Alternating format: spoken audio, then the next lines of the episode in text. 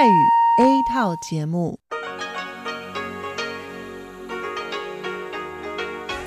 ที่นี่สถานีวิทยุเรดิโอไต้หวันอินเตอร์เนชันแนล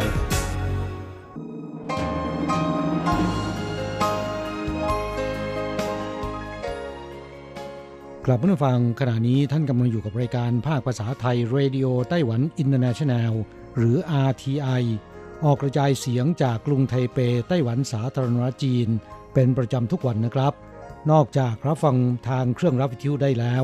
ยังสามารถรับฟังรายการผ่านระบบออนไลน์ได้ที่ thai.rti.org.tw หรือที่ RTI Fanpage นะครับ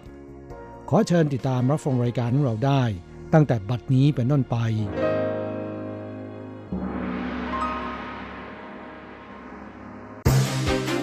ลำดับแรก ขอเชิญติดตามรับฟัง ข่าวประจำวัน สวัสดีค่ะ ท่านผู้ฟังที่เคารพ ช่วงของข่าวจากรายการ Radio Taiwan International ประจำวันอังคารที่ 2 เมษายน ปีพุทธศักราช 2562 ในส่วนของข่าวไต้หวัน มีดิฉันอัญชันทรงพุทธเป็นผู้รายงานค่ะ หัวข้อข่าวมีดังนี้ กระทรวงการต่างประเทศไต้หวันเปิดตัวคลิป VR สวนทวินโอ๊กส์ฉลองครบรอบ 40 ปี กฎหมายความสัมพันธ์ไต้หวัน เผยเรือรบสหรัฐผ่านช่องแคบไต้หวันบ่อย คาดเป็นเหตุให้จีนใช้เครื่องบินรบคุมน่านน้ำฟาร์มเกษตรของคณะกรรมการกิจการฐานผ่านศึกไต้หวันดันแผนดึงดูดนักท่องเที่ยวไทย กิจกรรมแห่เจ้าแม่มาจูที่ต้าเจียนครไถจงประจำปี เริ่ม 7 เมษายนนี้ นครไถจงโปรโมทสถานที่ถ่ายพรีเวดดิ้งสุดฮอต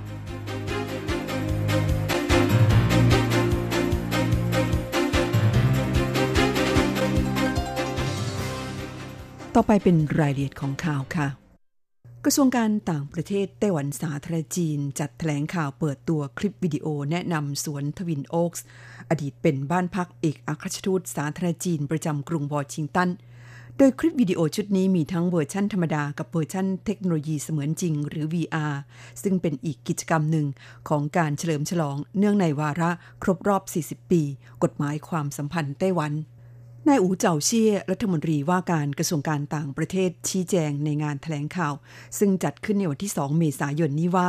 ได้ลองชมคลิปด้วยตนเอง รู้สึกว่ายอดเยี่ยมมาก พร้อมกล่าวติดตลกว่า หาต้นไม้ที่เคยปลูกในสวน Twin Oaks เมื่อครั้งที่ท่านดำรงตำแหน่ง ผู้แทนไต้หวันประจำสหรัฐอเมริกาไม่เจอ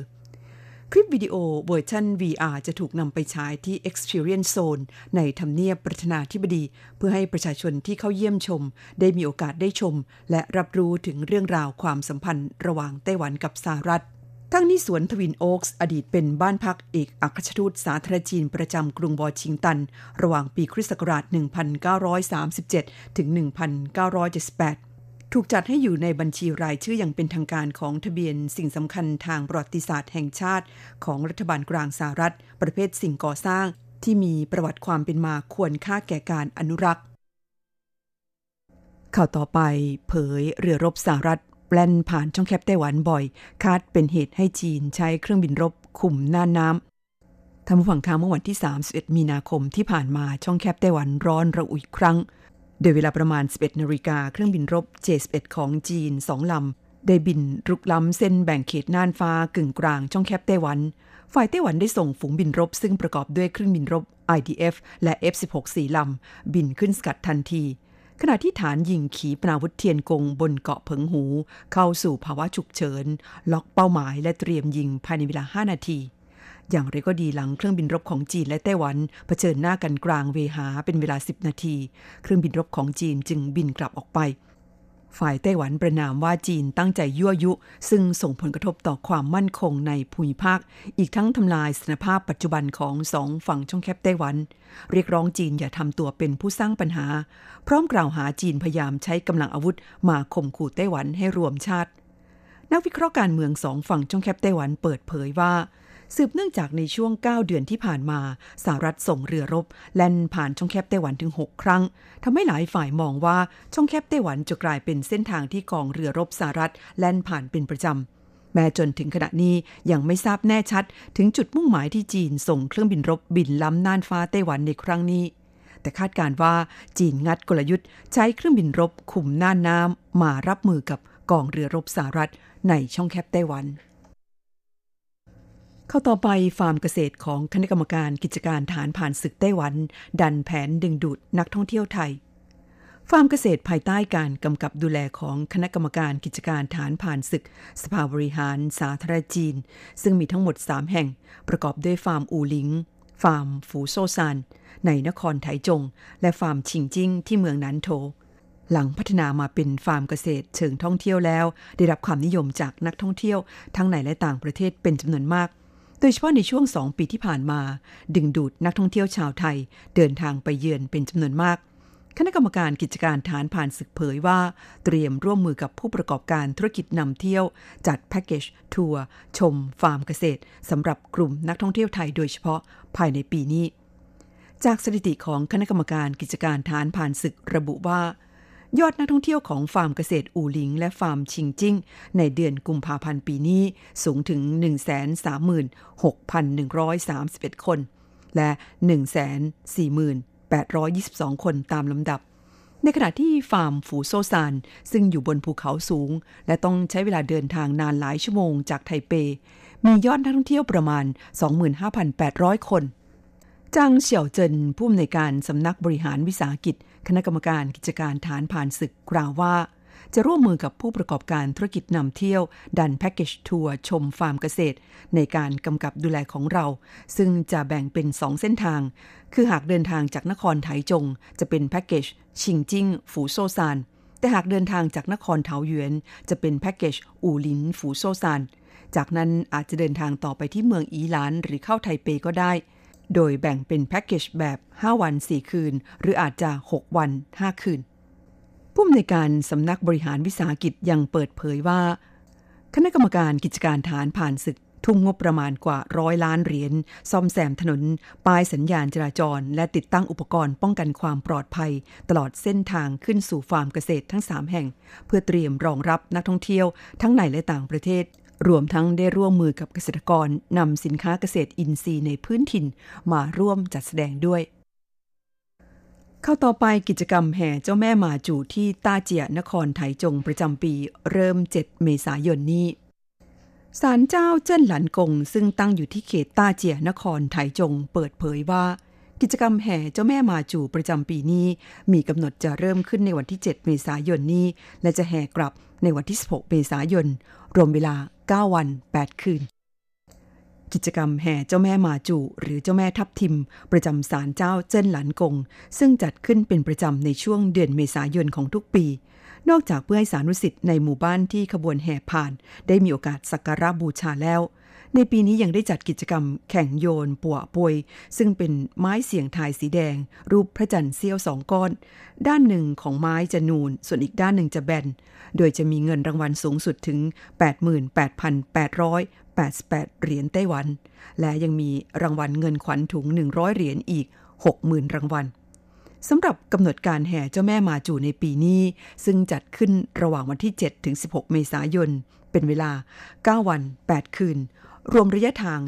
330 กิโลเมตร ขบวนแห่จะผ่านหมู่บ้านต่างๆ 21 แห่งใน 4 เมือง ซึ่งได้แก่ ไถจง จางฮัว หยุนหลิน และเจียอี้ข่าวต่อไปนครไถจงโปรโมทสถานที่ถ่ายพรีเวดดิ้งสุดฮอต ชาวเน็ตไต้หวันกว่า 26,000 คนโหวตเลือกสถานที่ถ่ายภาพพรีเวดดิ้งที่โรแมนติกที่สุดในไถจง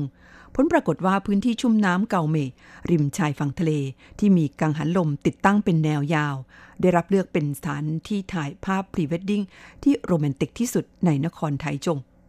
ลิ้นเฉียวฉีผู้อำนวยการกองการท่องเที่ยวนครไถจงกล่าวว่าเธอก็ได้ถ่ายภาพพรีเวดดิ้งที่ไถจงเหมือนกัน แม้จะไม่ได้ถ่ายที่สถานที่เหล่านี้ แต่เรียนว่าสถานที่เหล่านี้นั้นเหมาะแก่การถ่ายพรีเวดดิ้งจริง ๆ การโหวตของชาวเน็ตในไต้หวัน ครั้งนี้แบ่งเป็น 5 ประเภท ได้แก่สำนักหวงซีได้รับเลือกเป็นแชมป์ประเภทวัฒนธรรม พื้นที่ชุ่มน้ำเกาเมแชมป์ประเภทระบบนิเวศสุดโรแมนติก สนามเบสบอลนครไถจง แชมป์ประเภทสถาปัตยกรรมที่มีเอกลักษณ์ รีสอร์ทชินจือฝังถิง คว้าแชมป์ประเภทอุตสาหกรรม ฟาร์มเกษตรเฉินหมาจิ้น แชมป์ประเภทธรรมชาติ นอกจากสถานที่ที่กล่าวมาแล้ว ในนครไถจงยังมีสถานที่ที่ได้รับความนิยมอีกหลายแห่ง อาทิหมู่บ้านสายรุ้ง หรือ Rainbow Village เป็นต้นท่านผู้ฟังคะนั่นเป็นช่วงของข่าวไต้หวันประจำวันนี้นำเสนอโดยดิฉันอ่านชานทรงพุทธค่ะ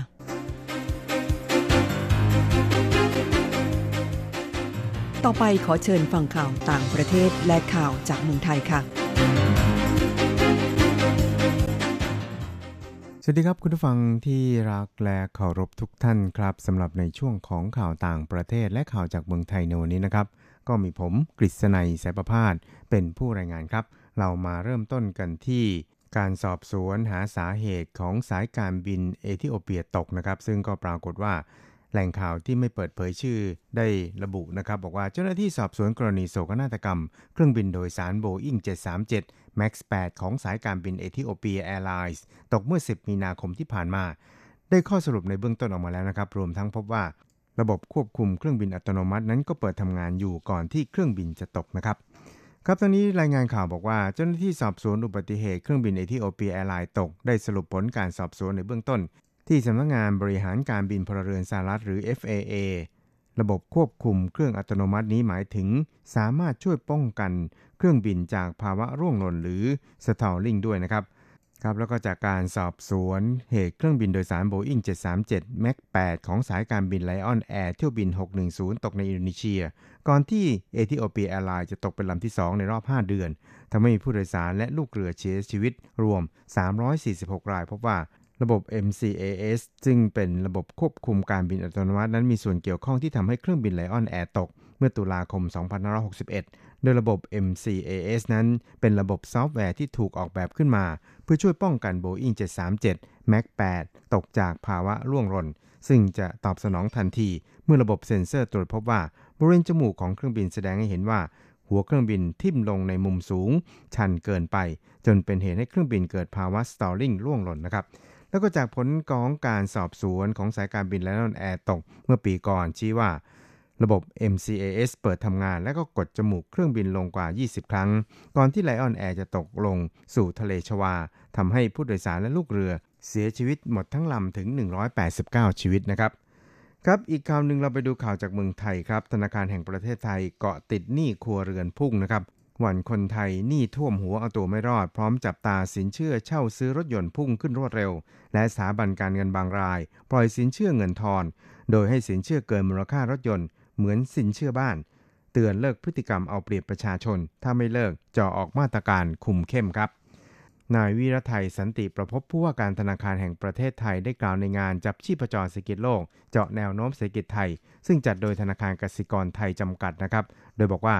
ทปทนั้นเป็นห่วงหนี้ครัวเรือนซึ่งสูงขึ้นอย่างต่อเนื่อง และอาจจะกระทบต่อความสามารถในการใช้จ่าย และการชำระหนี้ของประชาชนในกรณีฉุกเฉิน อย่างเช่นตัวเองหรือญาติไม่สบาย และมีหนี้ในระบบมากอยู่แล้วอาจมีปัญหาการผ่อนหนี้เก่า หรือต้องกู้หนี้นอกระบบมาเพิ่ม เกิดปัญหาฐานะการเงินในครัวเรือน ขณะเดียวกันยอดการออมเงินของคนไทยลดลง จึงไม่อยากให้เกิดธุรกิจที่ส่งเสริม ให้ก่อหนี้เกินตัวครับ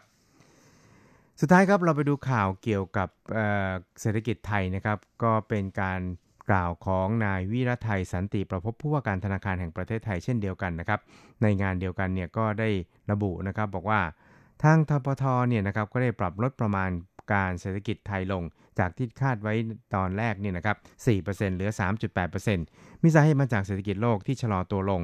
ส่งผลกระทบต่อเศรษฐกิจของไทยให้ชะลอตัวตามไปด้วยครับ แต่สำหรับปัจจัยในประเทศนั้น เชื่อว่าพื้นฐานเศรษฐกิจไทยที่ดียังมีการขยายตัวที่ดีของการบริโภคภาคเอกชน มีแนวโน้มการลงทุนเพิ่มขึ้น ทั้งจากนักลงทุนไทยและต่างชาติ รวมทั้งการท่องเที่ยวที่ขยายตัวดีนะครับ จึงเป็นแรงส่งให้ 3 เดือนต่อจากนี้ไปเนี่ยเศรษฐกิจไทยยังขยายตัวได้ต่อเนื่องระหว่างรอการจัดตั้งรัฐบาลชุดใหม่ครับ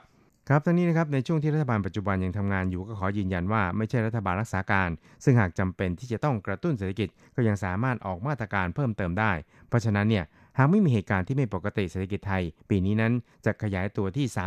3.8%ครับช่วยเราไปติดตามอัตราแลกเปลี่ยนระหว่างค่าเงินเหรียญไต้หวันกับเงินบาทและเงินเหรียญสหรัฐกันครับหากต้องการโอนเงินบาท 10,000 บาท ต้องใช้เงินในไต้หวัน 9,940 เหรียญไต้หวัน หากต้องการซื้อเงินสด 10,000 บาท ต้องใช้เงินในไต้หวัน 10,000 กับ 290 เหรียญไต้หวัน ส่วนตาแลกเปลี่ยนระหว่างค่าเงินในไต้หวันกับเงินเหรียญสหรัฐในวันนี้ 1 เหรียญสหรัฐต้องใช้เงินในไต้หวัน 31.09 เหรียญไต้หวันแลกซื้อ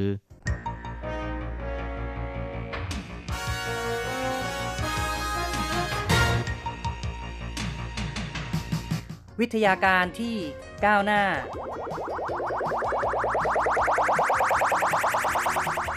ชีวิตความเป็นอยู่ที่ทันสมัย อะไรที่ใหม่ ๆ ล้ำยุค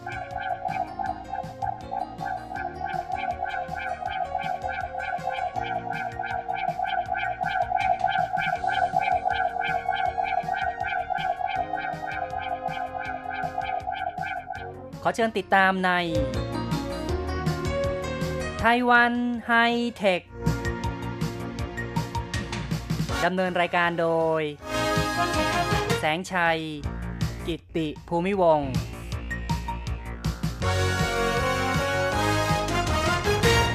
คุณผู้ฟังที่รักครับ พบกันอีกแล้วในไต้หวันไฮเทค ในครั้งที่ผ่านมานะครับแสงชัยก็ได้พูดถึงเรื่องของ Smart City ซึ่งได้มีการจัดงานอยู่ในไต้หวันนะครับมากรรม Smart City เป็นการจัดแสดงเกี่ยวกับเรื่องของการสร้างการพัฒนาสิ่งที่จะอำนวยความสะดวกให้แก่คนเมือง หมายถึงคนที่อาศัยอยู่ในเมืองนั้นก็จะได้รับความสะดวกสบายกันมากขึ้นละนะครับ ในครั้งนี้เราจะมาพูดถึงเรื่องที่สมาร์ทอีกสักครั้งหนึ่งนะครับ ก็เป็นเรื่องของเสื้อผ้าอัจฉริยะ หรือว่า Smart Textile บรรดาผู้ผลิตเสื้อผ้าหรือว่าสิ่งทอของไต้หวันนั้นกำลังเร่งพัฒนาสิ่งทอหรือว่าเสื้อผ้าอัจฉริยะกันอย่างขมักเขม้น ในช่วงปลายเดือนมีนาคมที่ผ่านมานั้นได้มีผู้ที่ เปิดเผยข้อมูลนะครับ บริษัทชั้นนำของไต้หวันสีราย ได้เปิดเผยข้อมูล เกี่ยวกับการวิจัยค้นคว้า ทางด้านเสื้อผ้าฉริยะ ได้แก่บริษัท e c a t m a c a l o t กวางเย่แล้วก็ t e x l a y นะครับ ผู้ผลิตสิ่งทอและเสื้อผ้าของไต้หวันเหล่านี้ ได้แสดงความเห็นว่า Smart Garment หรือว่า Smart Textile นั้น เป็นกระแสที่ทั่วโลกก็กำลังให้ความนิยม และก็ให้ความสนใจกันมาก แต่ยังจะต้องมีการพัฒนาทางด้านเทคโนโลยีอีกระยะหนึ่ง ในตอนนี้เริ่มจะมีการผลิตออกจำหน่ายในเชิงพาณิชย์บ้างแล้ว แต่ว่าจะเป็นช่วงที่สุกงอมได้นั้น ก็คงต้องรอเวลาอีกสัก 2 ปี จะมีความสุกงอมแล้วก็สามารถผลิตได้ในปริมาณที่มากกว่านี้ ทางบริษัท e c r a t หรือภาษาจีนเรียกว่ารูหงเนี่ยนะครับ ก็บอกว่าได้มีการทุ่มเท วิจัยพัฒนาตั้งแต่ปี 2010 และเน้นในเรื่องของตลาดการรักษาพยาบาล แล้วก็การดูแลผู้ป่วยผู้สูงอายุ ในช่วง 2 ปีที่ผ่านมานี้ ได้มีการร่วมมือกับ i t r i i t r i ก็คือสถาบันวิจัยเทคโนโลยีอุตสาหกรรมนะครับ และก็ร่วมมือกับโรงพยาบาลฉางเกิงทำการวิจัยพัฒนาเสื้อที่ใช้ในการตรวจจับเกี่ยวกับการหายใจในยามค่ำคืนของผู้ป่วย ทางบริษัท e c r a t บอกว่ามีผลสำเร็จในเบื้องต้นแล้ว แต่ก็ยังจะต้องมีการพัฒนา มีการทดสอบ ต้องมีการทดสอบกันต่อไป เชื่อว่าอีกสักช่วงหนึ่งก็คงจะสามารถผลิตในเชิงพาณิชย์ได้ ส่วนทางบริษัทมาคาร์ลอตนะครับ หรือว่าจี้หยางก็ได้เปิดเผยว่ากำลังพัฒนาเสื้อทางด้านกีฬา และเสื้อในการดูแลอนุบาลผู้ป่วยหรือว่าผู้สูงอายุ ในช่วง 2 ปีที่ผ่านมานั้น ได้ร่วมมือกับบริษัท Kinpo นะครับ เป็นบริษัททางด้านอิเล็กทรอนิกส์ของไต้หวัน ทางมิสเตอร์โจหลี่พิงนะครับ คุณโจหลี่พิงเนี่ย ซึ่งเป็นประธานของมาคาลอตก็ได้บอกว่าตอนนี้เนี่ย จะผลิตในเชิงพาณิชย์คงต้องใช้เวลาอีกสักระยะหนึ่งเหมือนกัน และก็กำลังขะมักเขม้นในเรื่องของการทดสอบผลิตภัณฑ์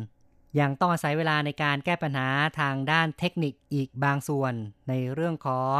การวัดความดันโลหิต การตรวจจับการเต้นของชิปจร ต้องพยายามพัฒนาให้มีความแม่นยำมากขึ้น การผลิตเสื้อผ้าให้แก่ผู้ที่ต้องการดูแลหรือว่าการอนุบาลในการสวมใส่นั้น จะต้องคำนึงถึงเรื่องของความสบาย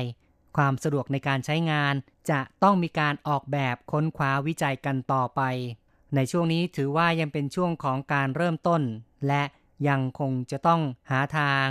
พัฒนาในเรื่องของวัสดุเรื่องของฟังก์ชัน หรือว่าการใช้ประโยชน์ต่างๆ ต่อไปครับก็เป็นของกรณีบริษัทกวางเย่นะครับ กวางเย่ก็ได้เปิดเผยเช่นกันว่า อยู่ระหว่างการพัฒนาเสื้อผ้าเพื่อเก็บอุณหภูมิ ควบคุมอุณหภูมิ เป็นชุดประเภทที่ว่าชุดขนสัตว์นะครับ เสื้อขนสัตว์ แล้วก็สามารถที่จะ เก็บรักษาอุณหภูมิได้ ในตอนนี้ก็เริ่มมีออเดอร์สั่งซื้อเข้ามาแล้ว แต่ว่าเป็นออเดอร์ในปริมาณน้อยครับ ก็ถือว่ากวางเย่นั้นประสบความสำเร็จค่อนข้างเร็วนะครับ สามารถขายได้แล้ว แต่ก็เป็นแค่ช่วงที่เพิ่งจะเริ่มต้นนะครับ มีปริมาณการสั่งซื้อ เพียงแค่เล็กน้อยเท่านั้น และคาดว่าการสั่งซื้อปริมาณมากนั้น ก็คงต้องรอเวลาที่สุกงอมมากขึ้น เพราะว่าตอนนี้ถือว่า ต้นทุนยังสูงอยู่นะครับ เพราะฉะนั้นคนก็เลยยังสั่งซื้อกันน้อย ในอนาคตนั้นถ้าว่าต้นทุนต่ำลงราคาขายก็จะต่ำลงก็คาดว่าจะกระตุ้นให้คนนั้นหันมาสนใจแล้วก็ซื้อในปริมาณมาก โดยเชื่อว่าเมื่อถึงปี 2020 เนี่ยนะครับ ก็คงจะมีคนสนใจ แล้วก็คงจะมีปริมาณสั่งซื้อล็อตใหญ่มากขึ้น และคงจะใช้กลยุทธ์นะครับในการร่วมมือกับบริษัทแบรนด์เนม ก็คือถ้ามีแบรนด์เนมระดับโลกนี่นะครับมาออเดอร์ OEM อย่างนี้เนี่ยนะครับก็ทำให้สามารถฉุดราคาขายให้สูงขึ้น เพราะว่าสินค้าแบรนด์เนมนี่ใครๆก็อยากจะใช้กันนะครับ คงเป็นกลยุทธ์อย่างหนึ่งในการทำการตลาดด้วย อีกบริษัทหนึ่งที่จะพูดถึงก็คือ Tex Ray นะครับ ภาษาจีนเรียกว่านั้นฝั่งนั้นฝั่งนั้นก็ทำการพัฒนาทางด้านเสื้อผ้าอัจฉริยะเหมือนกัน และ ในตอนนี้ก็มีสิทธิบัตรนะครับถึงร้อยกว่ารายการที่อยู่ในความครอบครองของ t e x l a y ที่จะสามารถนำมาต่อยอดในการพัฒนาผลิตภัณฑ์ต่างๆ เกี่ยวกับอุปกรณ์สวมใส่เสื้อผ้าต่างๆ เหล่านี้ และส่วนใหญ่แล้วก็จะเน้นในเรื่องของเสื้อผ้าที่ใช้ในการตรวจจับก็คือตรวจจับระบบต่างๆ ของร่างกาย แล้วก็เน้นในเรื่องของเสื้อผ้าที่ให้ความอบอุ่น มีการผลิตในเชิงพาณิชย์ผลิตออกจำหน่ายแล้วเช่นกันมีออเดอร์จากทางอเมริกายุโรป ญี่ปุ่นนะครับ การจัดซื้อแต่ละครั้งก็มีปริมาณจำนวนนับพันชิ้นเหมือนกัน ถือว่าเป็นอีกบริษัทหนึ่งนะครับที่ได้เริ่มบุกเบิกทางด้าน เสื้อผ้าเชยะแล้วก็สามารถขายสินค้าได้แล้วจริง ๆ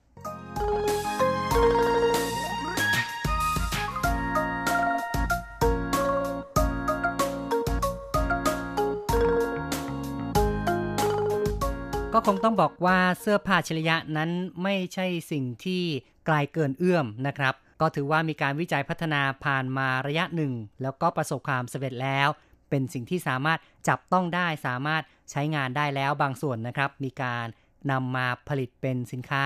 ในเชิงพาณิชย์ขายอยู่ในตลาดแล้ว แต่ถึงกระนั้นก็ตามการที่จะขายในปริมาณมากนั้น คงต้องรอเวลา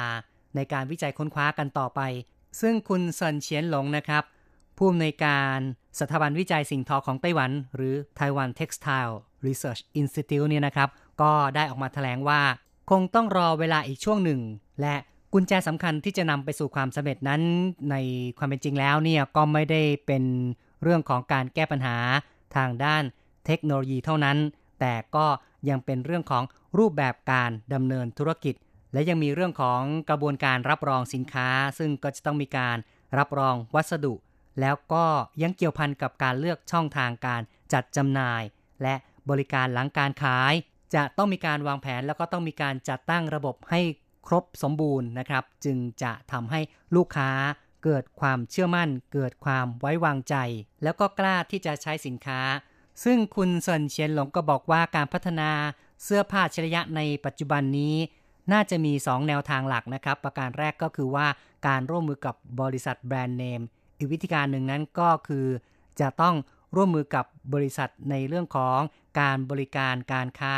การร่วมมือกับผู้ที่มีช่องทางในการจัดจำหน่าย เป็นการเพิ่มมูลค่าให้แก่สินค้า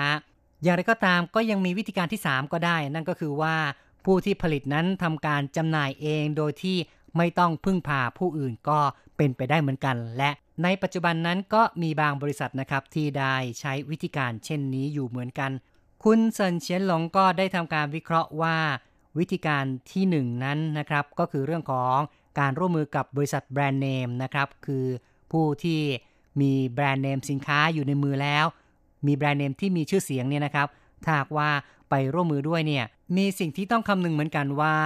ผลิตภัณฑ์ที่พัฒนาออกมานะครับ เสื้อผ้าชริยะที่พัฒนาออกมานั้น มีภาพลักษณ์ที่เหมาะสมกับแบรนด์เนมนั้นหรือเปล่า แล้วก็ จ้าของแบรนด์เนมเนี่ยนะครับให้ความร่วมมือในการทำการตลาดไหมถ้าไม่มีแผนการตลาดที่ดีก็ไม่สามารถที่จะสร้างความต้องการนะครับ คือไม่มีปริมาณสั่งซื้อในปริมาณมาก เมื่อไม่มีปริมาณสั่งซื้อก็คงจะทำให้การพัฒนาสินค้า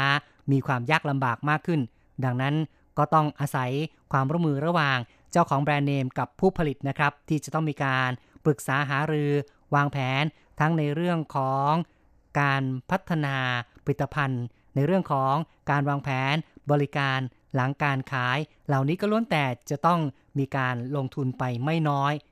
ส่วนวิธีการที่ 2 นั่นก็คือการร่วมมือกับกิจการที่ต่างกันหรือว่ากิจการประเภทบริการ อย่างเช่น ร่วมมือกับสถานดูแล หรือว่าสถานพยาบาลต่างๆ หรือการร่วมมือกับศูนย์ออกกำลังกาย หรือ sport center นะครับซึ่งกิจการประเภทบริการเหล่านี้ จะมีลูกค้าที่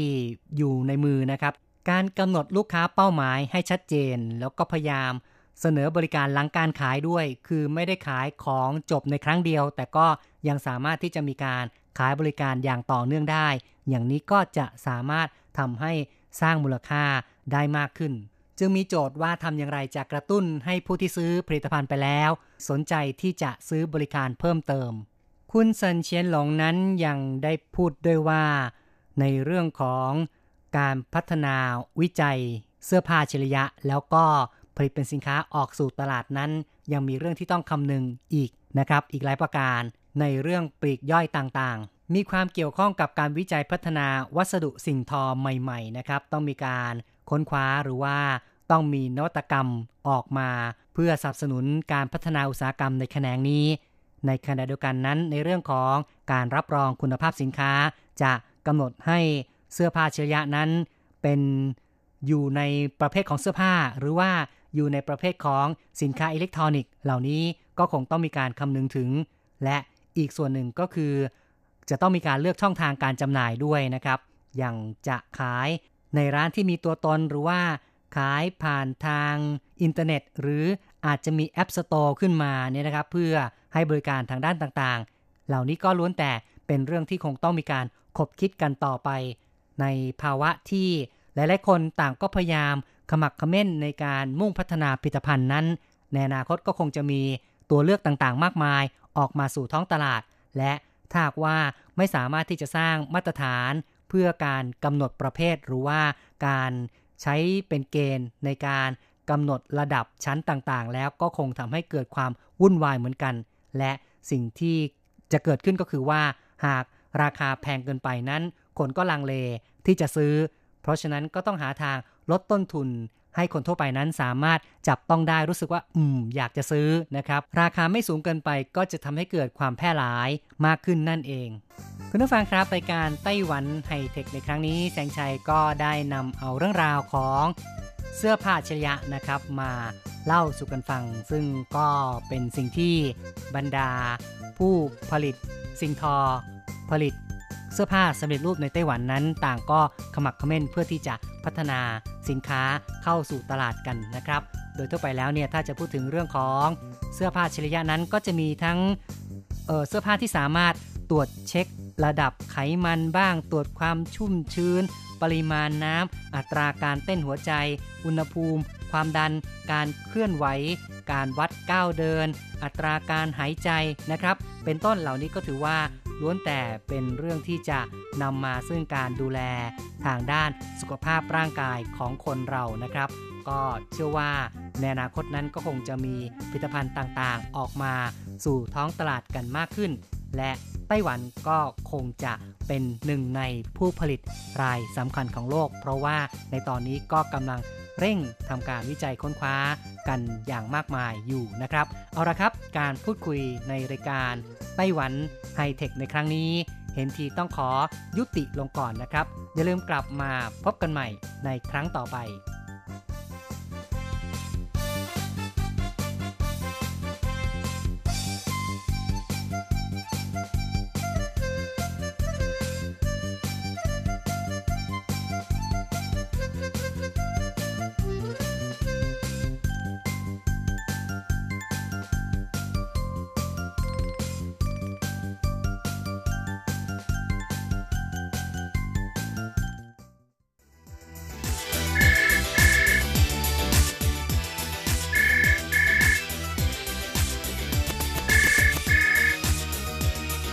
ที่นี่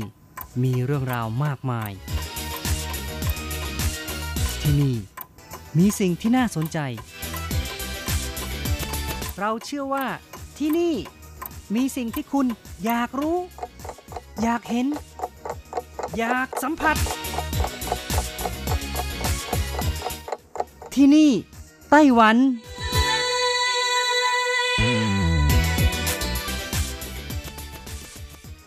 วัสดีค่ะ คุณผู้ฟังที่รักทุกท่านพบกันช่วงเวลาที่นี่ไต้หวันกับรัชรัตน์ยนสุวรรณพร้อมกับเนื้อหาสาระดีๆ มาเล่าสู่กันฟังประจำทุกสัปดาห์ ในสัปดาห์นี้ก็เช่นกันค่ะ ยังคงมีเรื่องราวดีๆ เกี่ยวกับ SkyTag จัดลำดับสนามบินนานาชาติเทาหยวนเป็นสนามบินที่มีความสะอาดยอดเยี่ยมอันดับ 8 และยังเป็นสนามบินนานาชาติดีเด่น อันดับ 13 ของโลกนะคะ ค่ะ ในทุกปีนะคะ SkyTag จะทำการจัดอันดับสนามบิน และสายการบินที่ดีที่สุดในโลก และในปี 2019 ก็คือปีนี้นะคะ ในช่วงปลายเดือนมีนาคมที่ผ่านมาไม่นานนี้เองค่ะ ทาง SkyTrack เพิ่งจะประกาศผู้ชนะรางวัล World Airport Awards ประจำปี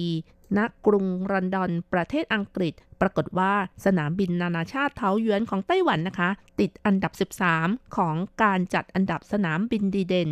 สนามบินเถาหยวนเลื่อนจากอันดับ 15 มาอยู่ที่อันดับ 13 ในปีนี้ค่ะ และเป็นสถิติที่ดีที่สุดในประวัติการซะด้วย ในปีนี้ค่ะ Skytrack ก็จัดอันดับสนามบินเป็นมิตรกับผู้พิการทุพพลภาพเป็นครั้งแรกด้วย ซึ่งไต้หวันก็อยู่อันดับ 9 และ Skytrack เองก็เป็นองค์การการจัดอันดับมาตรฐานของสายการบินระดับนานาชาติ เผยแพร่ผลการจัดอันดับ World Airport Awards หรือว่าการจัดอันดับสนามบินที่ดีที่สุดในโลกผ่านเว็บไซต์ worldairportawards.com เป็นประจำทุกปี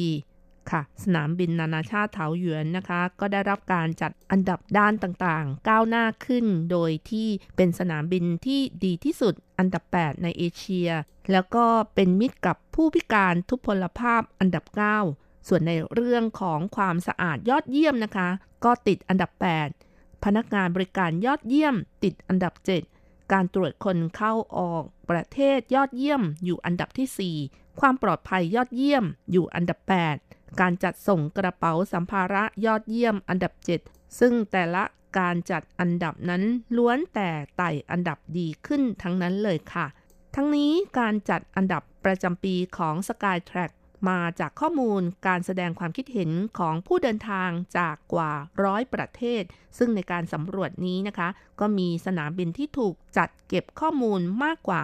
550 แห่งที่ครอบคลุมตัวชี้วัด การบริการแล้วก็ประสิทธิภาพต่างๆ รวมทั้งหมด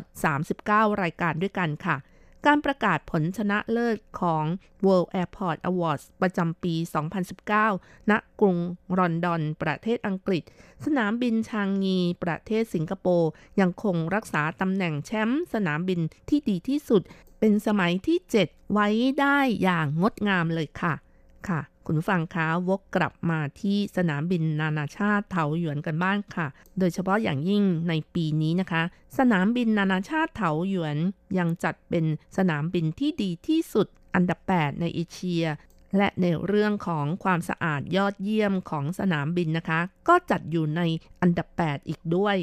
และถ้าจะพูดถึงเรื่องของความสะอาดในสนามบินอย่างเรื่องของห้องน้ำว่าไปแล้วก็ไม่ใช่เป็นเรื่องง่ายเหมือนกันค่ะ เพราะว่าในแต่ละวันนั้นมีผู้ใช้กันมากมาย ในไต้หวันก็มีบริษัทบริการทำความสะอาดแห่งหนึ่ง ชื่อซินเซียกรุ๊ปนะคะ ภาษาจีนเรียกว่า สิ้นสือสือเย่ค่ะ ซึ่งทั่วไต้หวันในเมืองต่างๆ จะมีสาขาที่ให้บริการอยู่ทั้งหมด 16 แห่งด้วยกัน สถานที่ที่ให้บริการก็ประกอบไปด้วย ท่าเรือ สนามบิน สถานีรถไฟความเร็วสูง เขตส่วนวิทยาศาสตร์ โรงพยาบาล โรงเรียน หน่วยงานราชการต่างๆ เป็นต้นค่ะ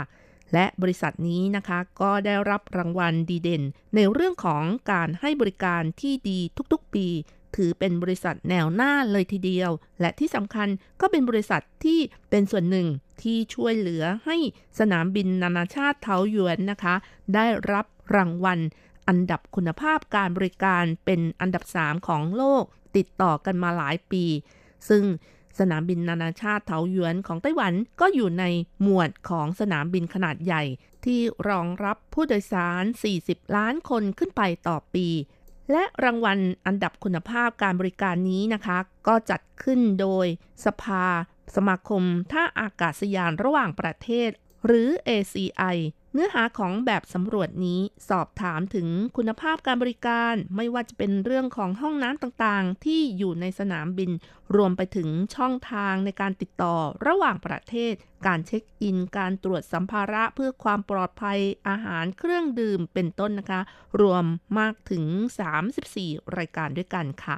ค่ะ คุณฟังคะอย่างที่บอกแล้วข้างต้นนะคะว่าซินเซียกรุ๊ป ก็เป็นบริษัทหนึ่งที่รับจ้างทำความสะอาดในห้องน้ำของสนามบินนานาชาติเถาหยวนนะคะ และเป็นบริษัทที่น่าสนใจคือเริ่มแรกก่อตั้งขึ้นจากบริษัทเล็กๆ ที่มีพนักงานเพียง 12 คนเท่านั้นค่ะ จนกระทั่งปัจจุบันก็มีพนักงานมากถึง 3,756 คน อายุเฉลี่ยของพนักงานในบริษัทสูงถึง 54 ปีค่ะ ค่ะ อันนี้ก็ส่วนใหญ่เป็นวัยกลางคนขึ้นไปทั้งนั้นค่ะ มีบริษัทสาขาทั่วไต้หวัน 16 แห่ง และปัจจุบันก็เป็นบริษัทที่กำลังเข้าตลาดหุ้น เป็นบริษัทที่ได้รับการจับตามองอย่างใกล้ชิดนะคะ จนมีคนกล่าวว่า เป็นบริษัทที่ทำความสะอาด กวาดถูห้องน้ำและกวาดถูไปมาจนเข้าตลาดหุ้นจนได้ค่ะ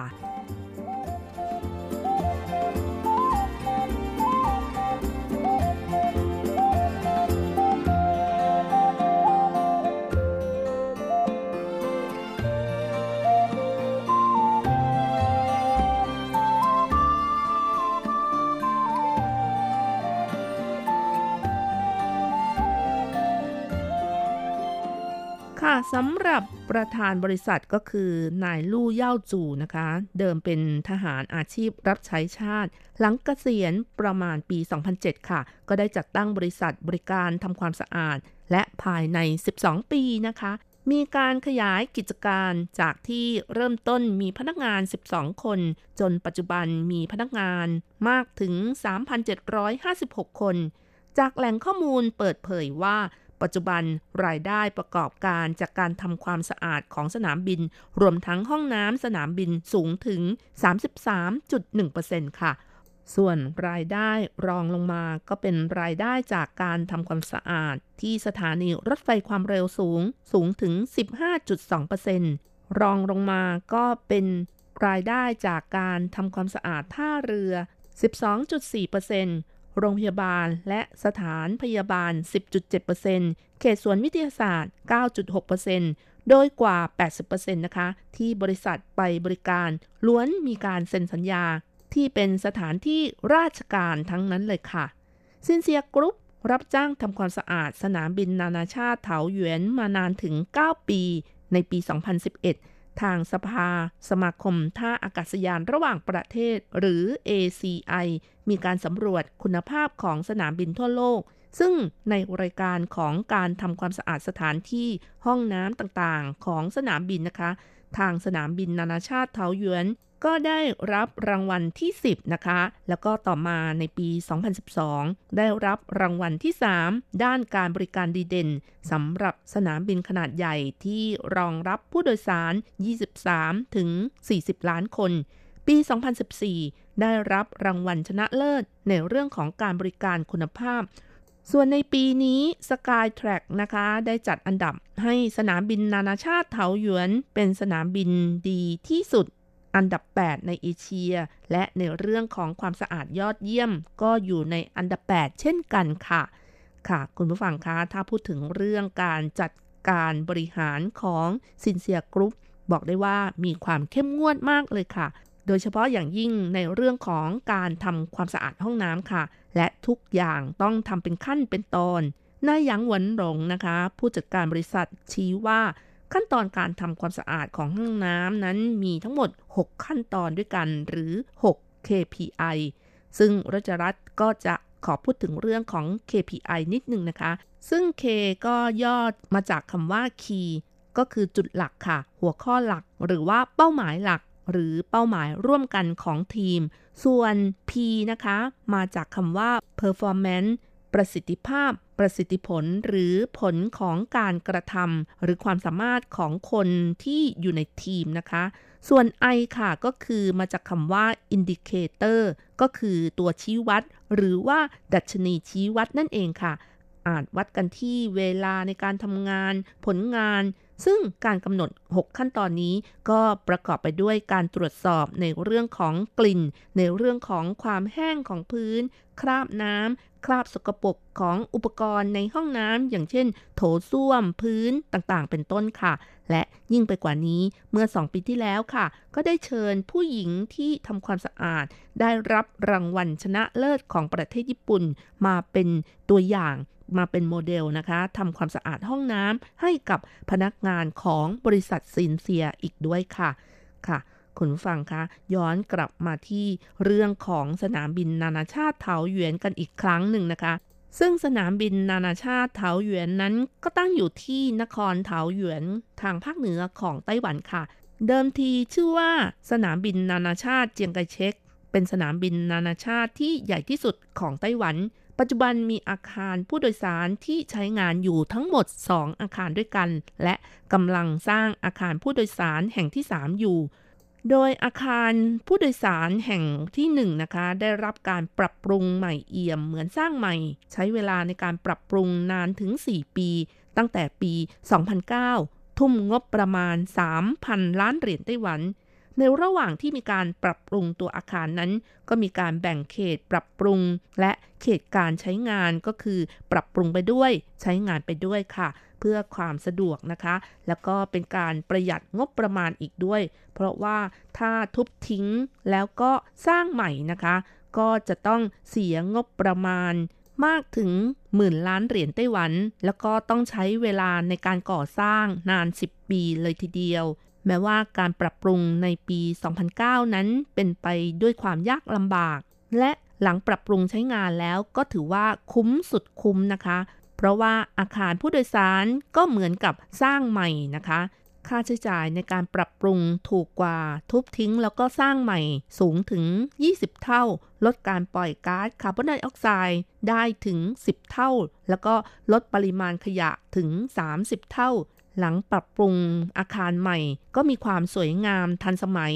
ยังได้รับรางวัลสถาปัตยกรรมยอดเยี่ยม ที่เปรียบเสมือนรางวัลออสการ์ในวงการสถาปนิกของไต้หวันประจำปี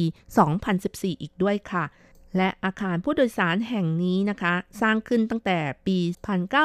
1979 ใช้งานมานาน 30 ปีแล้ว จนเคยได้รับฉายาว่า เป็นสนามบินที่ล้าหลังที่สุดในเอเชีย แต่ว่าหลังปรับปรุงแล้วก็มีการออกแบบบริเวณชั้น 3 ของอาคารเป็นรูปปีกนกเข้ากับหลังคา ซึ่งออกแบบสถาปัตยกรรมแบบแนวตะวันตกแบบโบราณค่ะ ประกอบกับโครงสร้างเหล็กที่ทำให้อาคารมั่นคงมากขึ้น ปรับปรุงพื้นที่ใช้สอยให้เพิ่มมากขึ้น โดยไม่ต้องเพิ่มจำนวนชั้นของอาคาร ขยายพื้นที่จุดตรวจหนังสือเดินทาง ให้กว้างขึ้นได้อีกด้วยค่ะ ก็ถือว่าเป็นความสำเร็จของการออกแบบแล้วก็การปรับปรุงที่ยอดเยี่ยมนะคะ เอาละค่ะ คุณผู้ฟังเวลาของรายการหมดลงอีกแล้วนะคะ อย่าลืมนะคะ กลับมาติดตาม เรื่องราวดีๆ กับรจรัสได้ใหม่ ในช่วงเวลาที่นี่ได้หวัน สัปดาห์หน้าเวลาเดียวกันสำหรับวันนี้ ขอให้ทุกท่านโชคดี มีความสุข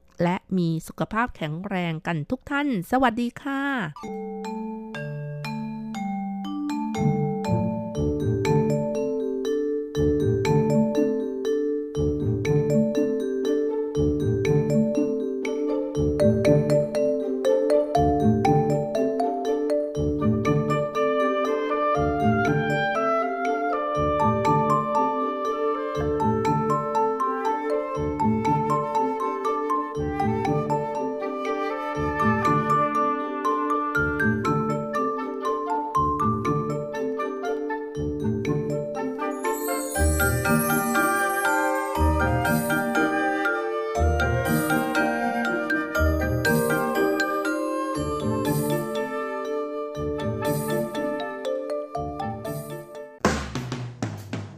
ทุกเรื่องที่เป็นข่าว ทุกเรื่องที่เป็นกระแสในสังคมไต้หวัน เราจะจับมาเล่าให้คุณฟังทุกสัปดาห์ที่ RTI ผ่านมุมมองของคนรุ่นใหม่ กับรายการ มิติใหม่ไต้หวัน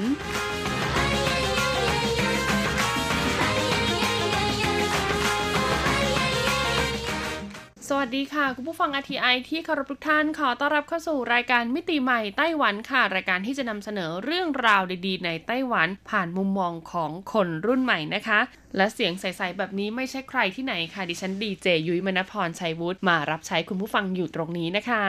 หลายๆคนสงสัยค่ะว่าอ้าวแล้วเสียงเพราะๆของดีเจเจนเจนไปไหนนะคะ บอกเลยว่าดีเจเจนเจนมีภารกิจนิดหน่อยค่ะ ก็เลยทำให้ไม่สามารถจัดรายการต่อไปได้นะคะ ยุ้ยก็เลยต้องมาสารต่อการจัดรายการมิติใหม่ไต้หวันแทนดีเจเจนเจนเนาะแต่ไม่ต้องห่วงค่ะ ถึงแม้เสียงจะเปลี่ยนไปนะคะ แต่เนื้อหาแล้วก็ความเข้มข้น ความน่าสนใจของรายการเราก็คงจะมีมาฝากคุณผู้ฟังเป็นประจำทุกสัปดาห์เหมือนเทอมเลยทีเดียวนะคะ หากคุณผู้ฟังนะคะสนใจ อยากจะรับรู้เรื่องราวอะไรใหม่ๆ ในไต้หวัน หรือว่าอยากจะให้ยุ้ยเนี่ยนำเสนอเรื่องราวในแนวทางไหนของไต้หวันนะคะ ก็สามารถส่งข้อความนะคะ มาได้ทางอีเมลค่ะที่ thai at rti.org.tw นะคะ หรือว่าจะส่งมาทาง inbox นะของ RTI Fanpage ก็ได้นะคะ ก็คือ www.facebook.com นะคะ แล้วก็ slash /rti Fanpage นะคะ R ตัวใหญ่แล้วก็ F ตัวใหญ่เป็นภาษาอังกฤษนะคะ หรือว่าจะเข้าไปคอมเมนต์นะคะ ตามคลิปต่างๆ ที่ยุ้ยนำเสนอออกไปบนเว็บไซต์ YouTube ก็ได้นะ ซึ่ง YouTube ก็จะเป็น rti ไทยนะคะ ไทยในเวอร์ชั่นภาษาอังกฤษนั่นเองแหละค่ะ ปัจจุบันนี้นะคะก็มีช่องทางมากมายเลยนะ ให้คุณผู้ฟังเนี่ยได้เลือกติดตามรับฟังข่าวสารจาก RTI ของเรานะคะ เอาเป็นว่าใครสะดวกช่องทางไหนนะคะ ก็อย่าลืมไปกดไลค์กดแชร์ กด Subscribe กดติดตาม เพื่อเป็นกำลังใจให้กับพวกเราทีมงาน RTI ด้วยนะคะ เริ่มต้นสัปดาห์แรกในเดือนเมษายนแบบนี้นะคะ ยุ้ยจะเอาเรื่องราวอะไรในไต้หวันมานำเสนอกันนั้น ถ้าพร้อมแล้วไปฟังกันเลยค่ะเริ่มต้นกันที่เรื่องแรกนะคะ เป็นเรื่องราวของความฮอชค่ะ ความฮอตในที่นี้นี่ไม่ได้หมายถึงว่าได้รับความนิยมหรืออะไรแต่อย่างใดนะคะ แต่เป็นเรื่องราวของความร้อนค่ะ หรือว่าอุณหภูมิโลกที่เพิ่มสูงขึ้นเอง ไต้หวันเองตอนนี้นะคะ ก็เริ่มที่จะสัมผัสได้ถึงอากาศร้อนนะนะ ถึงแม้จะมีลมเย็นในช่วงกลางคืนกับเช้ามืดนะคะ มาให้สัมผัสบ้างแต่ช่วงกลางวันนี้ต้องบอกเลยว่า ร้อนแล้วล่ะค่ะอุณหภูมิเฉลี่ยนะคะ ก็จะอยู่ที่ประมาณ 25 องศาบวกบวกขึ้นไปนะ ส่วนประเทศไทยเองไม่ต้องพูดถึงค่ะโอ้โหเรียกได้ว่า very hot เลยทีเดียวนะคะ ไม่ใช่ว่าได้รับความนิยมมากมาย แต่ว่าอากาศเนี่ยต้องบอกเลยว่า very hot จริง ๆ นะคะ ขนาดเพื่อนดิฉันนะวันนั้นนะเขาขับรถนะแล้วก็ติดไฟแดงอยู่บนรถใช่ไหมเลือไปเห็นโอ้โห รถเขาจะมีตัวจับอุณหภูมิภายนอกไง 39.5 องศาคุณผู้ฟังโหดมากนะคะ ร้อนมากๆค่ะ ซึ่งแน่นอนค่ะว่าอุณหภูมิที่เพิ่มขึ้นนะคะ ทั้งของประเทศไทยของไต้หวันหรือว่าประเทศต่างๆ ทั่วโลกเนี่ยก็ย่อมส่งผลกับปรากฏการณ์ทางธรรมรมชาติค่ะ ซึ่งปรากฏการธรรมชาตินะคะ เวลาเกิดขึ้นทุกครั้งเนี่ยต้องบอกเลยว่าความเสียหายที่ตามมาเนี่ยไม่น้อยเลยทีเดียวนะ และความเสียหายที่ต้องบอกเลยว่ามีผลกระทบมากที่สุดนะคะ ก็คงเป็นความเสียหายที่เกิดขึ้นกับมนุษย์อย่างเราๆ แล้วก็รวมถึงสิ่งมีชีวิตร่วมโลกของเรานั่นเองค่ะ ในแต่ละปีนะคะก็จะมีการพูดถึงเรื่องราวของอุณหภูมิโลกที่เพิ่มสูงขึ้นนะคะ ซึ่งในปีนี้ค่ะเขาก็คาดการว่าอุณหภูมิโลกเนี่ยจะเพิ่มสูงขึ้นอีก 1.5องศาเซลเซียส โอ้แม่เจ้า อุณหภูมิโลกคืออุณหภูมิเฉลี่ยของโลกใบนี้นั่นเอง ซึ่งการที่อุณหภูมิโลกเพิ่มสูงขึ้นค่ะย่อมส่งผลต่อการหลอมละลายนะคะ ของน้ำแข็งที่อยู่บริเวณขั้วโลกค่ะ ทั้งสองขั้วเลยนะ ทั้งเหนือและก็ใต้ สิ่งมีชีวิตที่อาศัยอยู่บริเวณขั้วโลกนะคะ ที่เขาต้องอยู่กับความเย็นเนี่ยเมื่อน้ำแข็งละลาย หรือว่าพื้นที่ที่เป็นน้ำแข็งเนี่ยมีปริมาณลดลงนะคะ แน่นอนว่าเขาก็ต้องอยู่ไม่ได้แล้วค่ะ แล้วก็แน่นอนว่าอาจจะส่งผลทำให้สัตว์ที่อาศัยอยู่บริเวณทั่วโลกเนี่ยสูญพันธุ์ได้ในที่สุดนะคะคุณผู้ฟัง ด้วยเหตุนี้นะคะองค์กรคุ้มครองสัตว์โลกค่ะอย่าง World Wildlife Fund นะคะที่ก่อตั้งขึ้นมาตั้งแต่ปีคศ2017 เนี่ยก็เลยตัดสินใจค่ะทำแคมเปญรณรงค์ไปทั่วโลกเลยทีเดียวนะคะ เพื่อให้ประชาชนเนี่ยหันมาสนใจผลกระทบหรือความเสียหายที่เกิดขึ้นบริเวณขั้วโลกเหนือ แล้วก็สิ่งที่เกิดขึ้นกับสัตว์ป่านะคะ ที่อาศัยอยู่บริเวณขั้วโลกเหนือนั่นเอง โดยแคคมเปญนี้นะคะก็เป็นโครงการที่มีชื่อว่า Earth Hour ค่ะ คุณคุณไหมล่ะคะ บอกเลยว่าแคมเปญนี้ก็ก่อตั้งมานานแล้วเช่นเดียวกัน Earth Hour ก็คือแคมเปญอะไร แคมเปญปิดไฟไงคุณผู้ฟัง คือการปิดไฟพร้อมกันทั่วโลกนะคะ คือหลาย ๆ คนบอกว่าอ้าวปกติฉันก็ปิดไฟอยู่แล้วป่ะอะไรเงี้ยนะแต่บอกเลยว่าการที่เราปิดไฟพร้อมกันพรึบทั่วโลกเลยทีเดียวเป็นเวลา 1 ชั่วโมงนะคะ ก็จะช่วยลดต้องบอกเลยว่าความเสียหายของชั้นบรรยากาศโลกได้เยอะเลยทีเดียว แล้วก็สามารถช่วยโลกใบนี้ได้อย่างมากเลยทีเดียวละค่ะ ดังนั้นโครงการนี้จึงเกิดขึ้นนะคะ ซึ่งต้องบอกเลยว่าโครงการนี้เนี่ยได้เกิดขึ้นเมื่อวันที่ 30 มีนาคมที่ผ่านมานะคะ ซึ่งนะแต่ละปีเนี่ยเขาก็จะจัดในช่วงเดือนมีนาคมนี่แหละ โดยวันที่เขากำหนดนะคะ ในการเลือกจัดเนี่ยก็จะแตกต่างกันไปนะคุณผู้ฟัง ซึ่งปีนี้เขาเลือกวันที่ 30 ปีที่แล้วนะคะ ต้องบอกเลยว่ามี 100 กว่าเมืองนะคะ แล้วก็ 18,000 สถานที่สำคัญทั่วโลกเข้าร่วมในโครงการนี้ค่ะ ซึ่งต้องบอกเลยนะคะว่าการปิดไฟพร้อมกันในแต่ละปีเนี่ยช่วยโลกของเราได้มากจริง ๆ ซึ่งปีนี้ค่ะเขาก็จับมือกับกรุงไทเปนะคะทำเป็นป้ายโฆษณารูปแบบ 3 มิติบนรถไฟฟ้าค่ะ ซึ่งต้องบอกเลยว่าสร้างความตื่นตาตื่นใจให้กับผู้คนที่โดยสารรถไฟฟ้านะคะ ซึ่งเส้นทางที่เขาทำป้ายโฆษณาเนี่ยก็จะเป็นเส้นทางที่วิ่งจากอาคารไทเป 101 นะคะไปยังสถานีตั้นสุยนั่นเอง ซึ่งโฆษณานะคะก็สื่อออกมาให้เห็นว่าน้ำแข็งกำลังละลาย มีขั้วโลกค่ะที่ต้องอาศัยอยู่บนภูเขาน้ำแข็งเนี่ยกำลังจะไม่มีที่อยู่นะคะ แล้วก็กำลังจะสูญพันธุ์ดังนั้นมนุษย์อย่างเราเป็นกำลังสำคัญมากๆค่ะ ที่จะช่วยให้โลกใบนี้อยู่ต่อไปได้ เรื่องราวต่อมานะคะที่อยากจะบอกเล่าให้กันฟังค่ะ บอกเลยว่าก็ยังเป็นเรื่องราวที่เกี่ยวข้องกับความฮอชอยู่นะคุณผู้ฟัง แต่ความฮอชในที่นี้นะคะเป็นความฮอชที่มาจากตัวบุคคลค่ะ อย่างที่เราทราบกันดีนะคะว่าตั้งแต่มีโซเชียลมีเดียเนี่ย ไม่ว่าจะเป็น Instagram Facebook นะคะ YouTube รวมไปถึงแอปพลิเคชันต่างๆนะคะ ที่ช่วยให้เราเนี่ยสามารถเข้าถึงไลฟ์สไตล์ของคนที่เราไม่รู้จักได้มากยิ่งขึ้น ซึ่งหากเราเข้าไปชมแล้วนะคะ รู้สึกชอบ บางคนก็อาจจะมีการกดติดตามกด subscribe บางแอปพลิเคชันเนี่ยก็มีการซื้อของส่งของให้ แล้วก็ทำให้คนนั้นเนี่ยกลายเป็นเซเลบกลายเป็นที่รู้จักในสังคมของโซเชียลมีเดียมากขึ้น บางคนนะคะมีทักษะความสามารถนอกเหนือจากการนำเสนอผ่านสื่อโซเชียลมีเดียใช่ไหมก็กลายมาเป็นดารงดารานะคะ ในจอแก้วจอทีวี จอภาพยนตร์ต่างๆ มากมายเลยทีเดียว บางคนขายเก่งอุ้ยนะ ก็ได้มาเป็นพรีเซนเตอร์ขายสินค้าต้องบอกอกเลยว่ากวาดรายได้กันนี่เป็นหลักที่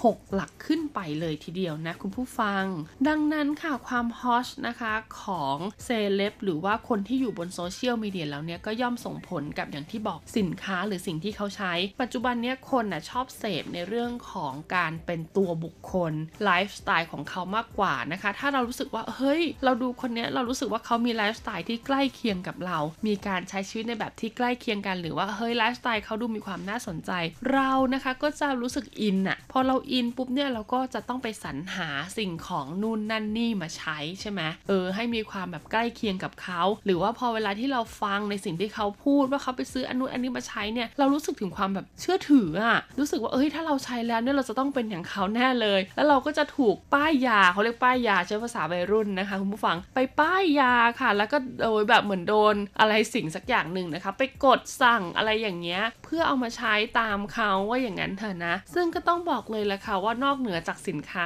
ที่ไม่ได้เป็นแบรนด์ที่รู้จักแล้วนะ ปัจจุบันนี้ต้องยอมรับเลยแหละค่ะว่าสินค้าแบรนด์ระดับโลก หลาย ๆ แบรนด์โดยเฉพาะของผู้หญิงเนี่ยก็ยังจะต้องพึ่งพาช่องทางจากเซเลบนะคะ หรือว่าโซเชียลมีเดียเหล่านี้แหละ ในการนำเสนอผลิตภัณฑ์คอลเลกชันต่างๆ ให้เป็นที่รู้จักมากยิ่งขึ้นนะคะ แล้วก็จะสามารถขยายกลุ่มลูกค้าได้มากขึ้น ต้องบอกเลยนะว่าสถานการณ์เนี้ยไม่ได้เกิดขึ้นแค่เฉพาะที่เมืองไทย ไต้หวันเองค่ะ ก็มีเช่นเดียวกันนะ ดังนั้นเนี่ยเขาก็เลยมีการทำผลสำรวจค่ะ คุณผู้ฟังเกี่ยวกับแบรนด์ระดับโลกที่เป็นสินค้าผู้หญิงนะ ต้องขอย้ำก่อนนะคะ ว่าเป็นสินค้าผู้หญิงที่เซเลบดาราเนี่ยนะหรือว่าพวกเน็ตไอดอลต่างๆเนี่ยเขาเอาออกมานำเสนอผ่านสื่อโซเชียลแล้วก็ได้รับความนิยมจนทำให้ยอดขายของเขาเนี่ยดี แล้วก็ทำให้แบรนด์ของเขาเนี่ยกลายเป็นที่รู้จักของตลาดในทุกระดับมากขึ้นอ่ดังนั้นวันนี้ค่ะเรามาดูกันดีกว่าว่านะคะว่า 10 อันดับแบรนด์ดังระดับโลกที่คนไต้หวันรู้จักเพราะเซเลบหรือว่าเน็ตไอดอลเอามาใช้เนี่ยมีอะไรกันบ้าง เรามาเริ่มต้นกันที่อันดับ 10 กันเลยดีกว่านะคะ คุณผู้ฟังกับแบรนด์ที่มีชื่อว่า Burberry ค่ะแบรนด์นี้นะคะเป็นแบรนด์สัญชาติอังกฤษนะคุณผู้ฟัง Burberry สะกดก็คือ B U R B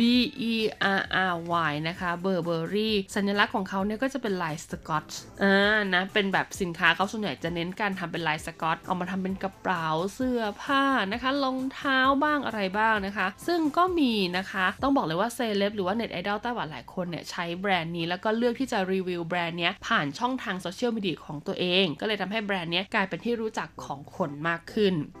ต่อมาอันดับ 9 ค่ะก็คือแบรนด์ที่มีชื่อว่า Prada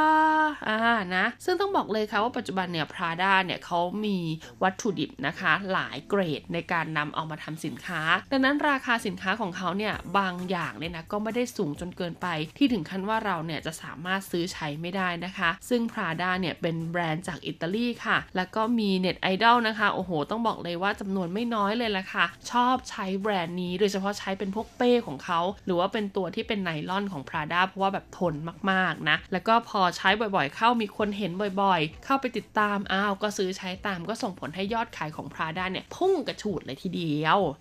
ต่อมาในอันดับที่ 8 ค่ะ ก็คือแบรนด์ระดับโลกที่ราคาสูงริบลิ่วเลยนะคะ ก็คือ Hermes ค่ะ คุณผู้ฟังสะกดนะคะ H ฮ่องกง E R M E S นะคะ แบรนด์นี้ต้องบอกเลยว่าเป็นแบรนด์ที่ โอ้โหนะ อย่างดิฉันเนี่ย เอาจริง ๆ ไม่เคยรู้จักแบรนด์นี้เลย จนกระทั่งดิฉันเนี่ย ดูเรื่องราวของใครรู้ไหมคุณอ้ำพัชราภาแล้วก็คุณเอสุภชัย เพราะ 2 คนนี้เป็นดาราแล้วก็เป็นเซเลบที่ชอบใช้กระเป๋าแบรนด์นี้มากๆ เอาก็เลยมีความรู้จักอ๋อบนโลกใบนี้มันมีแบรนด์นี้อยู่ด้วย ซึ่งไต้หวันก็เช่นเดียวกันค่ะ คนไต้หวันหลาย ๆ คนนะคะ รู้จักแบรนด์นี้ก็เพราะช่องทางโซเชียลมีเดียจากที่ดารงดาราเขาถือกันนี่แหละ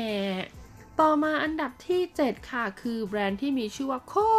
ชนะคะ ซึ่งแบรนด์โคชเนี่ยก็เป็นแบรนด์ที่เรียกได้ว่าสัญชาติอเมริกานะคะ คุณผู้ฟังเป็นแบรนด์ที่ต้องบอกเลยว่ามีทั้งงาน outlet อ่างาน outlet ก็คืองานที่จะราคาแบบว่าไม่ได้สูงมาก อยู่ที่ประมาณหลักพันไปจนถึงเกือบเกือบหมื่น แต่ไม่ได้เกินหมื่น กับงานช็อปค่ะ ซึ่งงานช็อปเนี่ยก็จะอยู่ในห้างสรรพสินค้าอย่างใน SOGO หรือว่าใน Mitsukoshi นะคะ หรือว่าในตึกไทเป 101 เหล่านี้เขาเรียกว่างานช็อปคุณผู้ฟัง ซึ่งก็จะมีราคาสูงกว่างาน outlet ซึ่งไต้หวันเองนะคะมีโคช outlet นะอยู่ที่ Gloria outlet นะคะ ตรงสถานีรถไฟ高鐵 หรือว่ารถไฟความเร็วสูงของเถาหยวนนั่นเองเอาเป็นว่าใครที่อยากช็อปนะคะแบรนด์เนมในราคาไม่สูงมาก แล้วก็เน็ตไอดอลหรือว่าโซเชียลเนี่ยได้รับความนิยมอยู่เนี่ยก็สามารถไปซื้อหาแบรนด์โค้ชเนี่ยมาใช้กันได้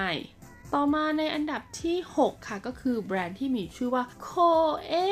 โอ้โห แบรนด์นี้ก็บอกเลยว่าจริงๆ แล้วเป็นแบรนด์เก่าแก่นะคะ รูปร่างของกระเป๋าหรือว่าสินค้าของโคเอเนี่ยก็จะเป็นสีออกแนว earth toneนก็คือว่าจะไม่ได้มีลายฉูดฉาดอะไรมากมายนะคะ เน้นเป็นสีพื้นๆเรียบๆค่ะคุณผู้ฟัง ซึ่งพอมีเน็ตไอดอลหรือว่ามีเซเลบเนี่ยเอามาถือมากขึ้น แล้วก็เขามีการปรับปรุงนะคะ รูปแบบของสินค้าหรือว่ามีดีไซน์อะที่มันดูน่าสนใจมากขึ้น ก็เลยทำให้แบรนด์โคเอเนี่ยนะคะ ถูกแบบว่าได้รับความนิยมกลับมาอีกครั้งหนึ่ง ซึ่งเขาบอกเลยนะว่าตอนที่แบรนด์เนี้ยป๊อปมากๆเนี่ยก็เพราะว่ามีซีรีส์เกาหลีเออไม่อยากจะบอกเลยว่าเรื่องอะไร ซึ่งหลายๆ คนน่าจะรู้จักกันดีนะคะ ที่แบบเลขาจินมี่ซูที่เป็นแบบนางเอกเป็นเลขาของพระเอกอะเรื่องนั้นแหละนะคือเขาอะถือกระเป๋าแบรนด์โคเอค่ะ ก็เลยทำให้แบรนด์เนี้ยโอ้โหนะกระเป๋ารุ่นที่นางเอกถือเนี่ยยอดขายต้องบอกเลยว่าทะลุทะลวงมากจริง ๆ ต่อมาในอันดับที่ 5 ค่ะ คือแบรนด์ที่มีชื่อว่า YSL นะคะ หรือที่เรารู้จักกันในนามของยิปแซงลอเรนจ์ค่ะ ซึ่งสินค้าภายใต้แบรนด์ YSL เนี่ยนะคะ ก็มีตั้งแต่เสื้อผ้านะคะ เรียกได้ว่าหัวจรดเท้าไปจนถึงผิวพรรณเครื่องสำอางนะคะสำหรับผู้หญิงและก็ผู้ชายด้วยนะคุณผู้ฟัง ซึ่งราคาขายถามว่าสูงไหมก็ค่อนข้างสูงนิดนึงค่ะ แต่ที่ได้รับความนิยมกลับขึ้นมาอีกครั้งหนึ่งโดยเฉพาะอะไรรู้ไหมแว่นตาของเขาเนี่ยก็เพราะว่ามีนักฟุตบอลชื่อดังอย่างคุณเดวิดเบคแฮมและภรรยา โอ้โห ใส่กันนะคะ เป็นทีมเป็นคู่ไปออกงาน แล้วก็ถ่ายรูปลงโซเชียลแบบนี้ ง่ายๆ แค่นี้แหละค่ะ ยอดขายแว่นรุ่นนั้นนี่บอกเลยว่าทะลุทะลุเขาบอกว่ามากกว่า 400 อันเลยทีเดียวที่ขายได้ทั่วโลกนะคะ